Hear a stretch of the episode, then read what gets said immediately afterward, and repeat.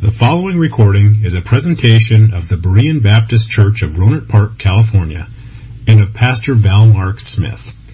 We are an independent Baptist congregation committed to the accurate presentation of the historical doctrines of the faith. We welcome your visit to our services anytime here in the Rohnert Park area.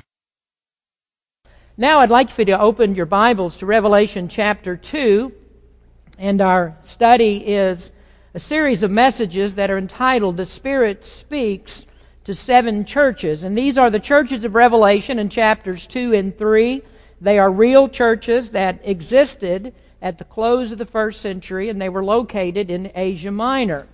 We've examined two of these seven. The first was the church at Ephesus. That was a very good doctrinal and moral church, but they had a problem.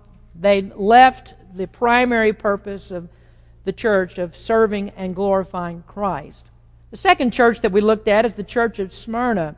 And that church was commended by the Lord. There were no negatives to mention, and they were praised for withstanding intense persecution.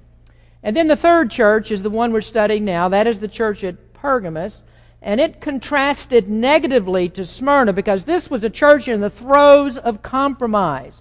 This is a church that fought. It could hold on to both Christ and the world. And they believed that they could incorporate the worldly culture into their theology and their morality to the effect that they could end persecution. And foolishly, they thought that they could do that and remain in fellowship and good graces with the Lord Jesus Christ. And the answer of the Lord to this church is, you cannot. You cannot fellowship with the enemies of the cross and simultaneously embrace the cross, uh, the Christ of the cross. You cannot do it. From the beginning of his ministry, Jesus taught that if we want him, the world will not want us.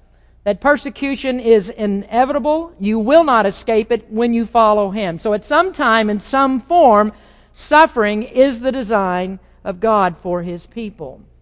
Now, an important scripture for rejecting fellowship with the world would, is in Paul's second letter to the Corinthians, where he said, Be not unequally yoked with unbelievers. And he went on to say that you can't be a follower of Christ and a follower of Satan. Christ and Satan are never going to get together. You cannot fellowship with Satan.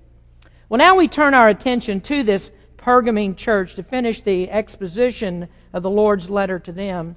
And this letter begins, first of all, with the Word of Christ. It speaks of the Word of Christ. And the Word is symbolized by a sharp, double edged sword in verse number 12. This is the message of Christ to this church. Second, uh, Revelation, rather, chapter 2 and verse number 12. And to the angel of the church in Pergamos write, These things saith he which hath the sharp sword with two edges. I know thy works, and where thou dwellest, even where Satan's seat is, and thou holdest fast my name, and hast not denied my faith, even in those days when Antipas was my faithful martyr, who was slain among you where Satan dwelleth. But I have a few things against thee, because thou hast there them that hold the doctrine of Balaam, who taught Balak to cast a stumbling block before the children of Israel, to eat things sacrificed unto idols, and to commit fornication. So hast thou also them that hold the doctrine of the Nicolaitans, which thing I hate. Repent, or else I will come unto thee quickly, and will fight against them with the sword of thy mouth. He that hath an ear, let him hear what the Spirit saith unto the churches. To him that overcometh will I give to eat of the hidden manna, and will give him a white stone, and in the stone a new name written which no man knoweth, saving he that receiveth it. Jesus begins this letter by rejecting the need for compromise. And we must reject it because the Word of God is more powerful than the enemy. The Word of God is alive, it can subdue, it convicts, and it changes the hearts of those that stand against Christ. It will convict them. And to the ones that God does not see fit to convict, He condemns, and they will be brought before God's judgment, which is far more to be feared than the Roman courts of law. The Word also makes promises. It promises to protect and preserve those that believe. And even though we see in the New Testament that persecution killed many Christians. Many of them became martyrs, yet that's not a problem because what Christ has promised is eternal life for those that believe in Him. Now, the suffering of this life is only a pothole on the way to victory, final victory in heaven. And so, as he says to the other churches, overcomers have the eternal hope of that promise that Christ will return, that Christ will be victorious, and those who are believers will live in eternity with him. Believers are not going to suffer the fate of unbelievers. The unbeliever will be cut to pieces by the two edged sword. I know that sounds violent. It doesn't fit the perception of most that they have of Christ, but the truth is God is righteousness, that His integrity, His holiness will be upheld, and God will not stand evil. He's the God of justice, and crimes against His holiness are not tolerated. And if we believe less than that about Jesus Christ, then we really don't understand who He is. We, we don't really understand God's justice and why He sent Christ, why He became incarnate, and why He died. He became a man in order to satisfy God for our crimes. And he did that through the death of the cross. He wouldn't tolerate sin. He wouldn't tolerate sin when it was put on Christ. No, Christ had to die, and so you needn't believe that he'll tolerate it in you if he wouldn't when it was on his own dear son. Now, most of those in the church at Pergamos ignored God's hatred of sin, and they thought that the present suffering was more to be feared than eternal judgment. And so they invited the culture into the church. But we notice that there is one among them, at least one among them who didn't. For him, compromise was not an option.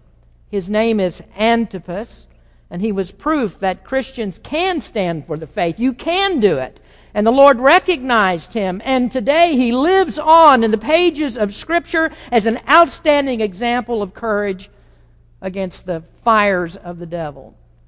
But Antipas, Antipas was not typical of Christians in Pergamos.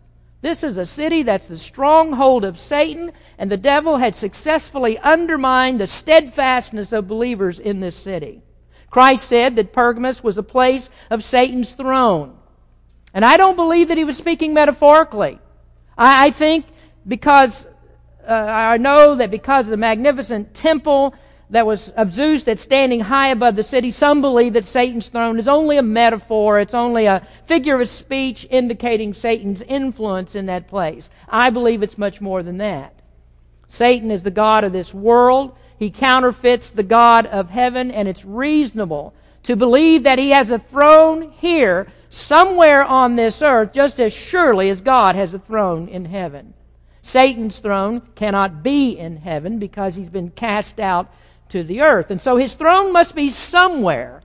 And in the first century, it appears from this text, centrally located in the Roman Empire where he can fight against the church, he has a throne in the city of Pergamos. And so you imagine the evil that must have been there. Imagine the stints of wickedness in that place. Wherever Satan dwells, you can, you can well imagine that's a horrible place. Satan is not omnipresent. He can't be everywhere at the same time like Christ is. And so there must be a place where he directs the traffic of all of his demons that go around the world doing his evil work. And that place where this happens must be foul and black and putrid and though Satan may make the place where he dwells an attractive place, he may like, make the darkness look good. And no doubt the beautiful temples of the heathen gods in Pergamus were, were great places where people liked to visit and they admired the architecture.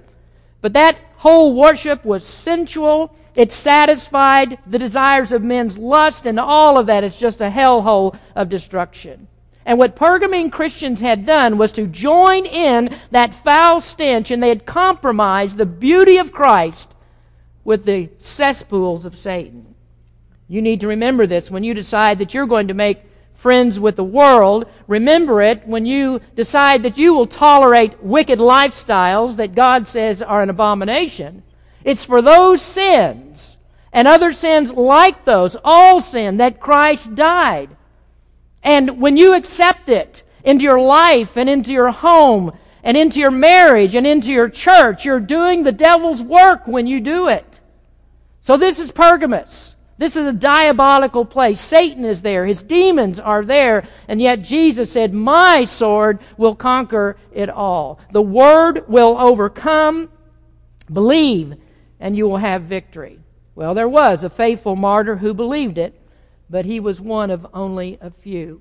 And so in verse number 14, after commending Antipas, the Lord proceeds with his complaint against the church. His complaint is about the worldliness of the church. That's second, the worldliness of the church. Pergamene Christians had sunk back into the world, and what Christ does is to save people out of the world. He saves his people to be a voice against the world. He saves them to be a beacon of light against the culture and its wickedness. Christ wants a pure, unspotted, blameless church. 1 Thessalonians 5:23 and the very God of peace sanctify you wholly. And I pray God your whole spirit and soul and body be preserved blameless unto the coming of our Lord Jesus Christ.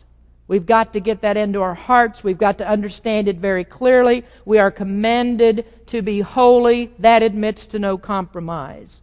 Never in the least does Christ allow sin into his church. Now, we are sinners that are saved by God's grace. We are justified, and yet we are still sinful. And so there's always this constant fight to put down sin in our lives. It's hard to do that, and every Christian who's involved in that fight, as you are if you are a believer, you know it's very difficult to put sin to death in your life. It's serious enough that the Bible classifies it as warfare. It says that we're in a constant spiritual battle. But victory is not impossible. The same Spirit that spoke to people in Pergamos is the same that promises power today. We see it in the book of Ephesians, Ephesians chapter 6. They fought spiritual wickedness in high places.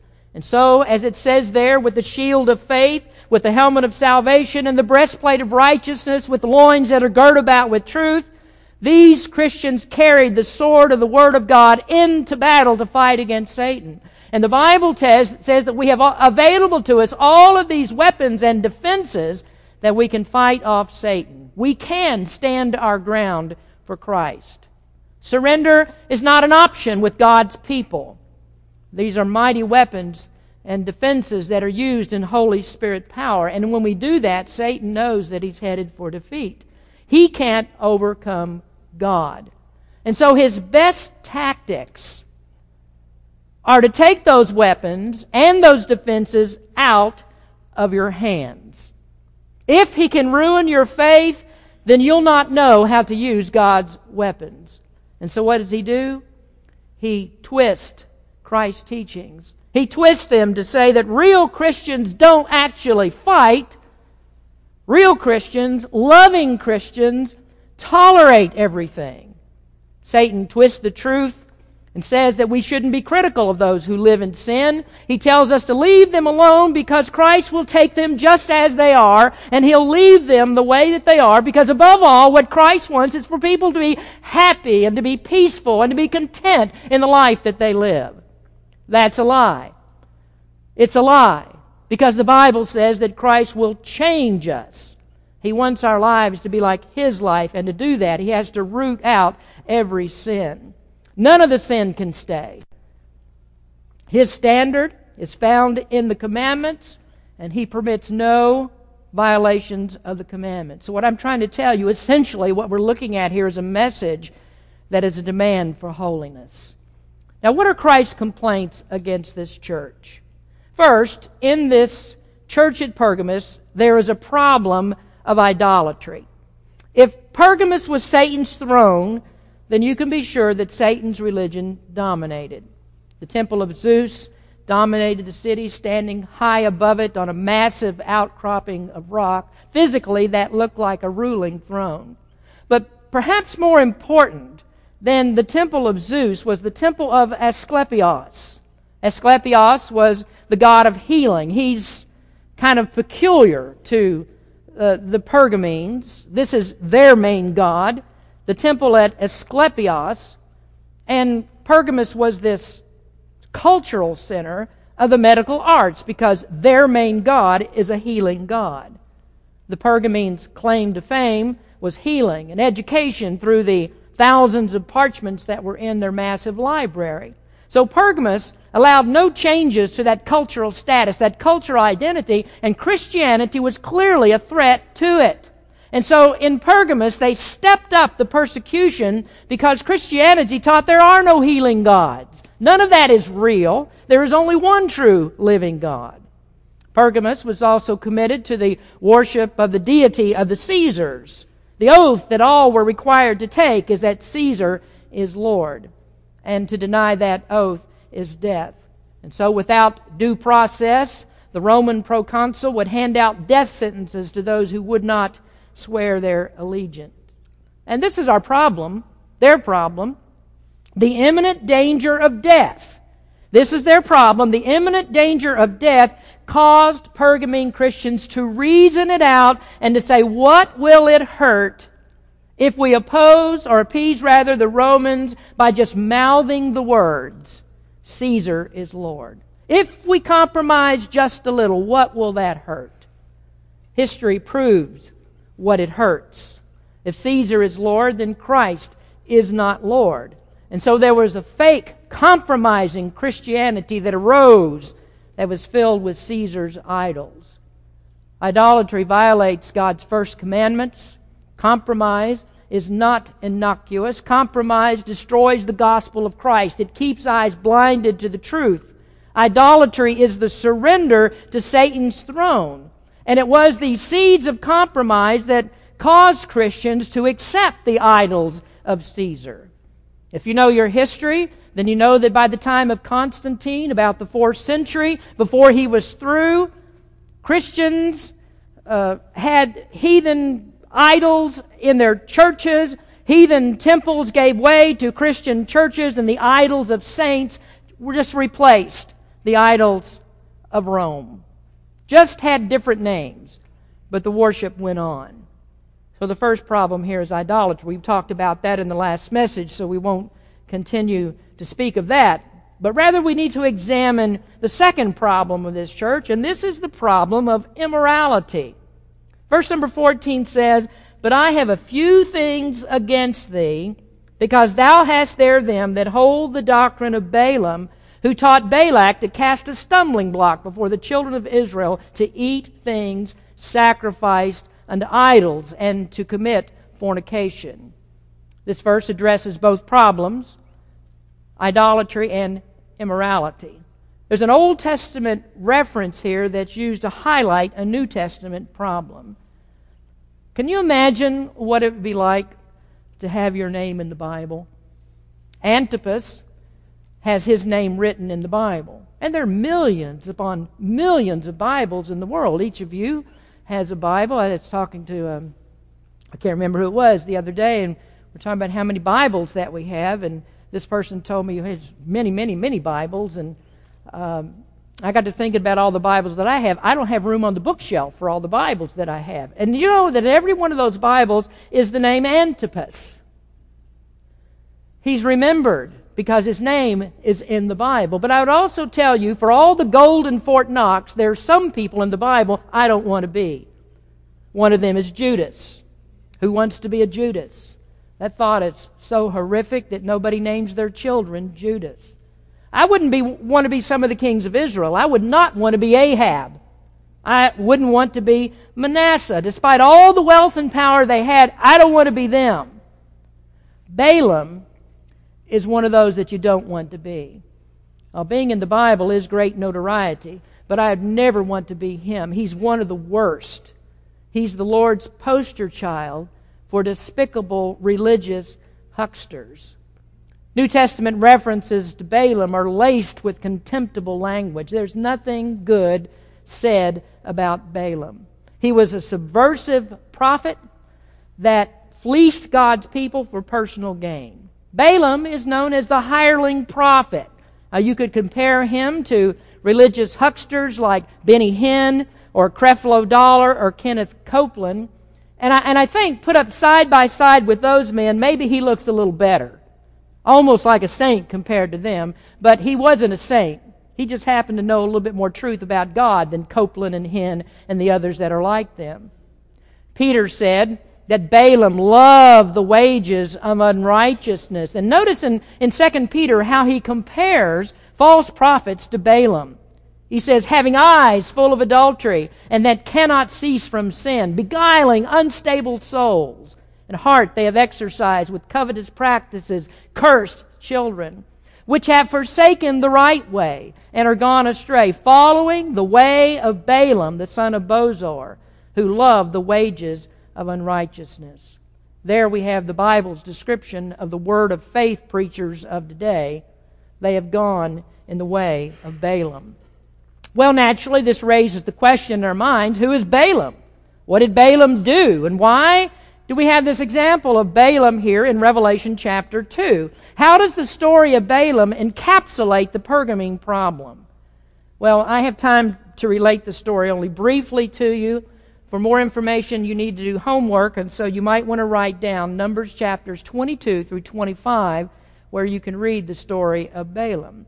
So, just very briefly, when, when Israel was on the way to Canaan in the Exodus, that is, when they had left Egypt, they crossed the wilderness of Sinai where they received the law of God. And as you know, they were often rebellious, they were complaining and disobedient, and because of that disobedience, they spent 40 years wandering in the wilderness on a journey that should have taken at most two or three weeks. Their trek through the wilderness finally led them close to Canaan, and the shortest distance to get in was to go through the land of Moab. Moab is on the eastern side of the Dead Sea, and Israel would enter into Canaan, cha- uh, traveling westward to go across the Jordan River near Jericho. But the king of Moab, whose name was Balak, saw this horde of Israelites that were marching towards him with their tabernacle and with the splendor of this huge cloud of smoke that they followed in the daytime and a pillar of fire that was there at night. And Balaam was scared to death of this God. And so he thought they were a threat, a threat that he would be defeated, and so he knew that power and had to do something about it. So he tried to find a prophet who knew the God of Israel that could help him. And he was determined that he would pay this prophet handsomely to put a curse on Israel and God would destroy them. Balaam is the prophet that Balak chose to do that dirty work. And Balaam was willing to do it because he loved the sound of clinking coins. Numerous times he tried to curse Israel, but God wouldn't permit it. So Balaam knew enough about God, how powerful that God is. He knew, I can't challenge God. As long as God says, you can't do this, I can't do it. And so he continually told Balak, I can't do it. But Balaam really wanted the money. And so he came up with another scheme where he could get his hands on this money. And this was to fool God's people and then get God to do the work for him. And sure enough, Balaam proved himself highly capable of accomplishing that task. He could not curse the people of God directly, but if he could get them to sin, then this God of justice would curse the people himself. And if he could do that, if he could get, get the people to sin, then he could claim this reward by diabolical advice without being directly responsible for the curse. This scheme is known as the incident at Baal Peor. Now, to understand why it worked, you need to understand Moabites. They were a cruel, promiscuous, debauched people that had a religion that was based upon orgiastic perversion. This makes Balaam's scheme fit perfectly into the devil's work against the Christians in Pergamos. Why? Because Greeks and Romans had a very similar religion. They had a very similar religion, essentially the same as the orgiastic perversion of the Moabites. Sexual immorality was the way in to this church. So Balaam advised Balak to entice the men of Israel with Moabite women. They would appeal to their basic human depravity, and they would pursue these enticing women and they would intermarry with them. Do I need to tell you what a perverse society will do for sex? So they were willing to do anything the Moabite women asked. And what would these women do? And what was Balaam's plan? They would trade their favors for commitment to their gods. And that plan was successful. The men of Israel married the Moabite women. They began to follow the Moabite gods. And what did God do? Chastise them for their idolatry. That plan was only a temporary victory because Moab and Balak didn't know anything about God's forgiveness when God's people repent. Now we see this with the Pergamene church because God promised to help them and not destroy them if they would repent. Now let me read to you the incident at Baal Peor from Numbers 25. And Israel abode in Shittim, and the people began to commit whoredom with the daughters of Moab. And they called the people unto the sacrifices of their gods, and the people did eat and bowed down to their gods. And Israel joined himself unto Baal Peor, and the anger of the Lord was kindled against Israel. Now listen to Balaam's connection. This is in Numbers 31. Behold, these caused the children of Israel through the counsel of Balaam to commit trespass against the Lord in the matter of Peor. And there was a plague among the congregation of the Lord. And the result of that plague was the death of 22,000 Israelites. Now imagine then God's contempt for Balaam and you'll understand why he gets no respect in the scriptures. He is God's poster child of contempt. And so in Revelation chapter 2, Christ compares the Moabite culture to the enticements of Christians in Pergamos. And what compromising Christians had done there in that church was to bring idolatry and immorality into the church. Satan's plan for Pergamos was the same as Balaam's. It's the same plot. Destroy the church from the inside by infiltrating it with immoral culture. And when the church gives in, then God will do the same as he did at Baal Peor. Culture, this culture, and Christianity cannot coexist. Now, the stumbling block of Balaam is idolatry and immorality. The text says fornication. And that's one of Satan's chief methods of attack. It's always been sexual immorality. You read the many times that this list or tops the list of sins in Scripture. And so from Old Testament Israel and their long history of forays, forays into sexual immorality to the New Testament church, fornication is cited as a condemning sin. This is a sin that keeps showing up. Now, the worship of idols in the Old Testament was spiritual adultery, and God used that term to describe the greatest sin of the church. Idolatry is still spiritual adultery, and sexual sins are the way of Balaam, the son of Bosor. Now, let me take just a minute to examine this term fornication. Figuratively, in this passage, it's about adultery, or idolatry rather. But the broader meaning is to transpose the thought of unfaithfulness and physical adultery in marriage over top of spiritual unfaithfulness of compromising with the culture. That's the fornication mainly that it speaks of here, although it certainly does include the other. The culture distorts sex. Satan works to bring that distortion into the church, and he labels it as fairness and tolerance and acceptance and Christian charity. But no matter what Satan says, the Bible says that the sexes are distinct. That God created them male and female. There is a biological difference between them, and God separates the one from the other with this distinction. God's always making distinctions, and I'll show you why in just a moment. But He makes these distinctions like making animals different from man. Those are separate and distinct. He separated light and darkness. He separated the heavens from the earth. He separated the seas from the dry land. And without those essential separations, there is chaos. This is why God makes things orderly, because without order, there is chaos. And so likewise, males cannot become females and vice versa. To do that is to invite chaos.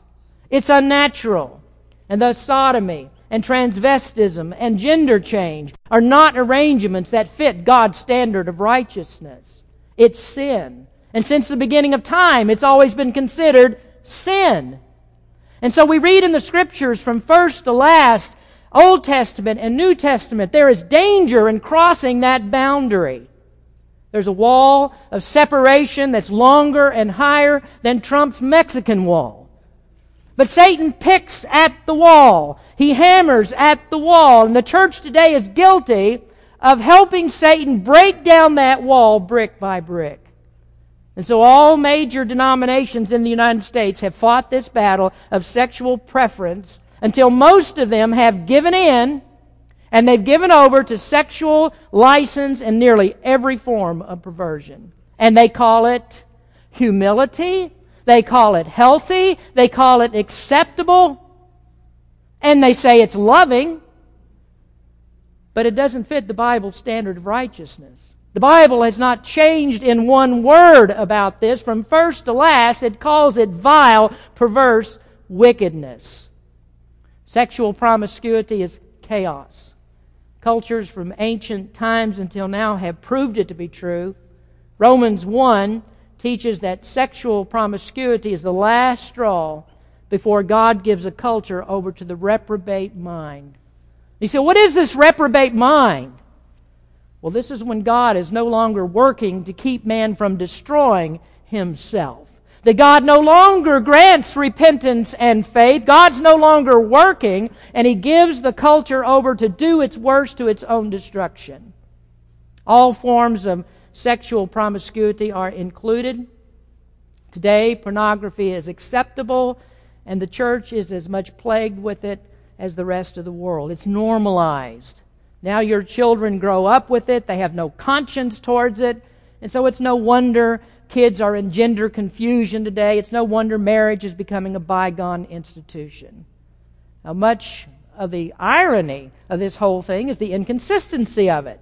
Only in the last few years has the LBGTQ movement embraced transgenderism. And you know they wouldn't do it before? And you know why? Because one of the basic arguments for homosexuality has long been that people are born what they are, that they can't change. And then along comes a person who changes their sexual orientation. A male becomes a female, vice versa. So what's more antithetical to their argument that sexual orientation cannot change? You see, reason has not always been their strong point. Sexual perversion is unnatural and far more are tortured by that than are happy and live in happiness with an unnatural choice. Now, simply put, God made them male and female. God separated them biologically, and the unnatural use of sex brings destruction. So, the conclusion for modern Christians who believe the Bible and demand that we live by the Bible's morality and we maintain the distinctions, we have become the bane of society. We are now the enemies of the culture and they demand that either we accept them or we just go out of existence. We don't belong here with them. Oh, the law has made human sexuality a human rights issue. And so Christians that believe the Bible are made to be violators of human rights. And as an American, what is more American than standing for human rights? Therefore, Christians are not good Americans. And so your choice today is either America or God. How upside down is that compared to the way this country was founded? Our forefathers never said it is God or us. Oh, they declared that our freedoms are God given freedoms, God given rights, which in their estimation could never make us the enemies of the God who gave them. Compromising with the world cannot be the way to victory in Christ. We see it very plainly in our text when Christ says, Repent, repent, or I will come and fight against you. Can I ask you a question? Is Christ fighting against America today? You decide is America in greater turmoil since the sexual revolution? You decide. Are your families happier than they've been at any time? Happier than they were before? You decide. Do you feel safe and secure in this America? People are at each other's throats because God given distinctions are not maintained, and the church that maintained the good moral conscience of the people is no more. Yesterday, I had the opportunity to talk with a police officer. We are just discussing how that the American public hates the police. Are we seriously in trouble when we hate the people that are sworn to protect us because they're not doing exactly what we think that they ought to do. They're upholding the law, but we don't like the law. This is what we get. When you don't have a good moral conscience, you got problems with the people. There's chaos. Now finally, Jesus said, He that hath an ear, let him hear what the Spirit says to the church. So I'm going to finish up this series on this church just as the Lord does with number three, the wake up for the church. I don't know if you've doubted the original premise and the purpose of these studies. As I said a few moments ago, the Bible is relevant, the Bible is current. This reads like it was written last week. Jesus called for repentance, and then, as usual, in each message there's a promise for those who will repent. Verse 17 he that hath an ear, let him hear what the Spirit saith unto the churches. To him that overcometh will I give to eat of the hidden manna, and will give him a white stone, and in the stone a new name written, which no man knoweth, saving he that receiveth it. Now the imagery of these of this verse is just rich. It could lead me into another sermon, and you know that's very hard for me to resist. But four sermons on this church have probably exhausted what you're willing to hear from the Spirit. So I'll be very brief as we conclude. Two words occupy us in the final observation of this text. The first word is provision, the assurance of provision. Those that overcome will be given hidden manna. Now, to understand the Scriptures, you've got to be a student of both the Old and the New Testaments. Old Testament symbols are explained in New Testament scriptures. That couldn't be any clearer than our study of the sacrifices on Sunday evenings. Manna is an Old Testament reference, and it's used because Christians in Pergamos and in this time had nothing to use but the Old Testament. Now, at this time, some of the earlier books of the New Testament had been written, but they weren't widely circulated so that everybody had those books in their possession. And so they were reading out of the Old Testament. They're still essentially getting truths that come out of the Old Testament. And so the Lord uh, expands on things that are written in the Old Testament in the text of John chapter 6. Now, I'd like you to turn there, if you would, so we can look at this together. In John chapter 6, Jesus has something to say about manna. Manna was Israel's food in the wilderness. It was miraculous. It came down from God out of heaven. But after Israel entered Canaan, they no longer, they no longer needed manna. And so there was a golden pot of manna that was preserved and placed into the Ark of the Covenant to remind the people of God's provision. Now, in the New Testament, Jesus explains the spiritual significance of manna. In John chapter 6 and verse number 48, Jesus said, I am that bread of life. Now, he's talking about coming down from heaven, about manna from heaven, and talking about the example from the Old Testament. I am that bread of life. Your fathers, your fathers did eat manna in the wilderness and are dead. This is the bread which cometh down from heaven, that a man may eat thereof and not die. I am the living bread which came down from heaven. If any man eat of this bread, he shall live forever. And the bread that I will give is my flesh, which I will give for the life of the world. Why did Jesus say this at this particular time?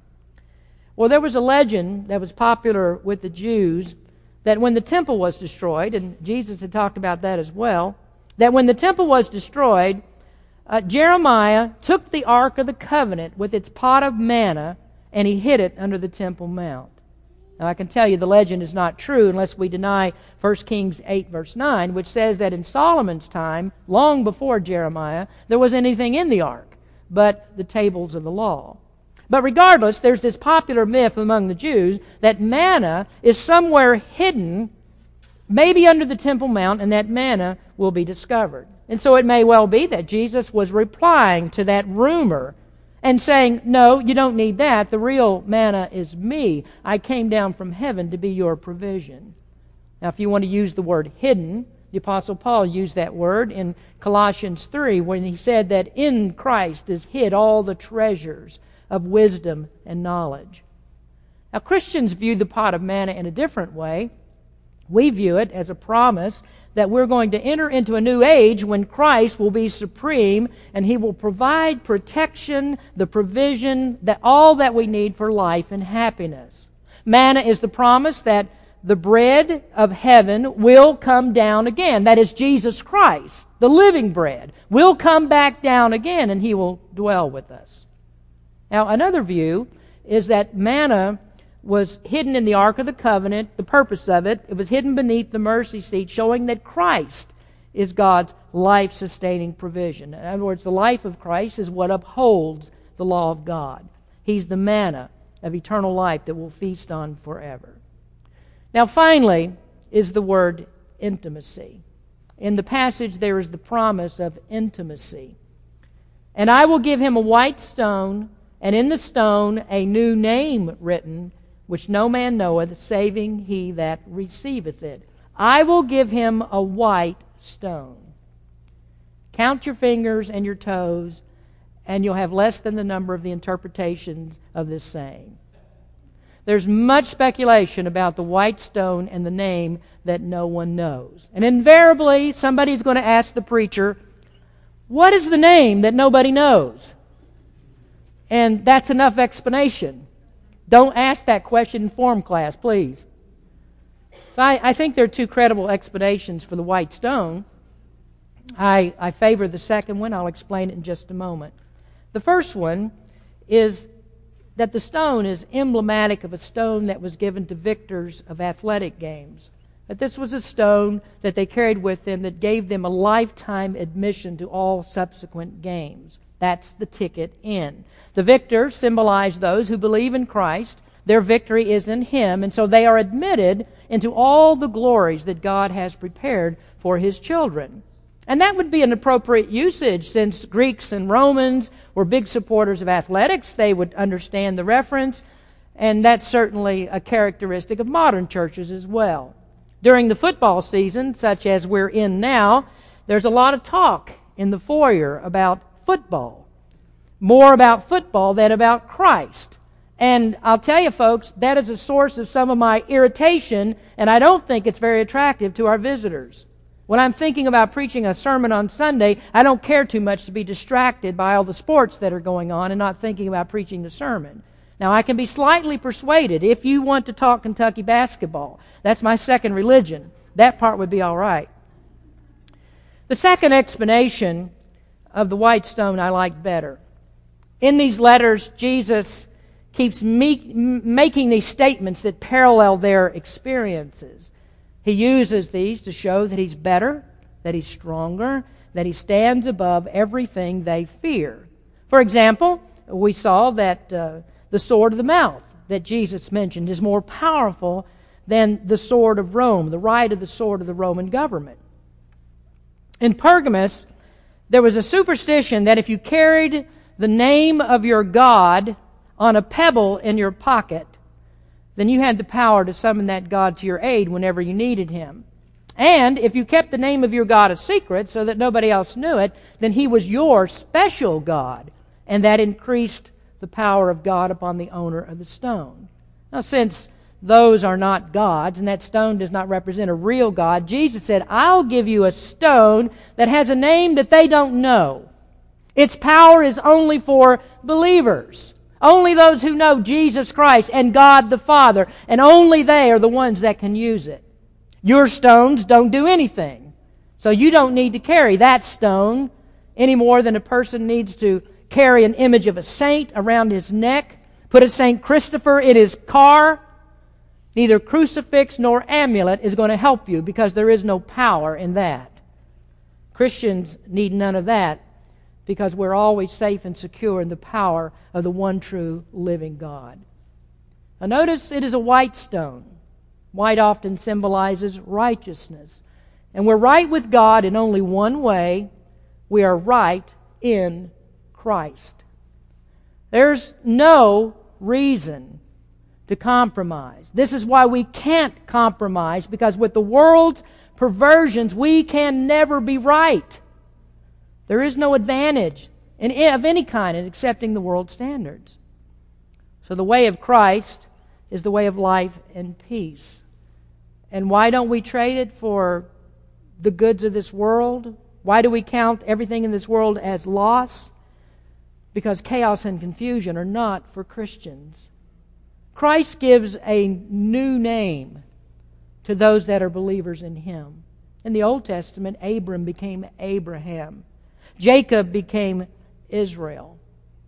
Now, in this, Jesus trumps pagans. Did you know also the Caesars were given new names? Octavius became Augustus. Jesus gives a better name. You know what it is? And I'm not trying to decipher the name that nobody knows, but I do know that he gives Christians a better name. We were sinners, and now we're saints. Jesus gives a better name.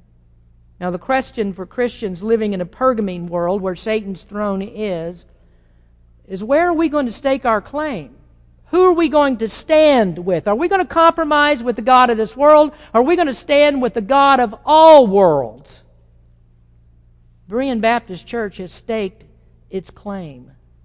The California culture and the Sonoma County culture is the worst for chaos and confusion in this country. We are the birthplace of counter Christian culture that has put the entire country in its chaotic death grip.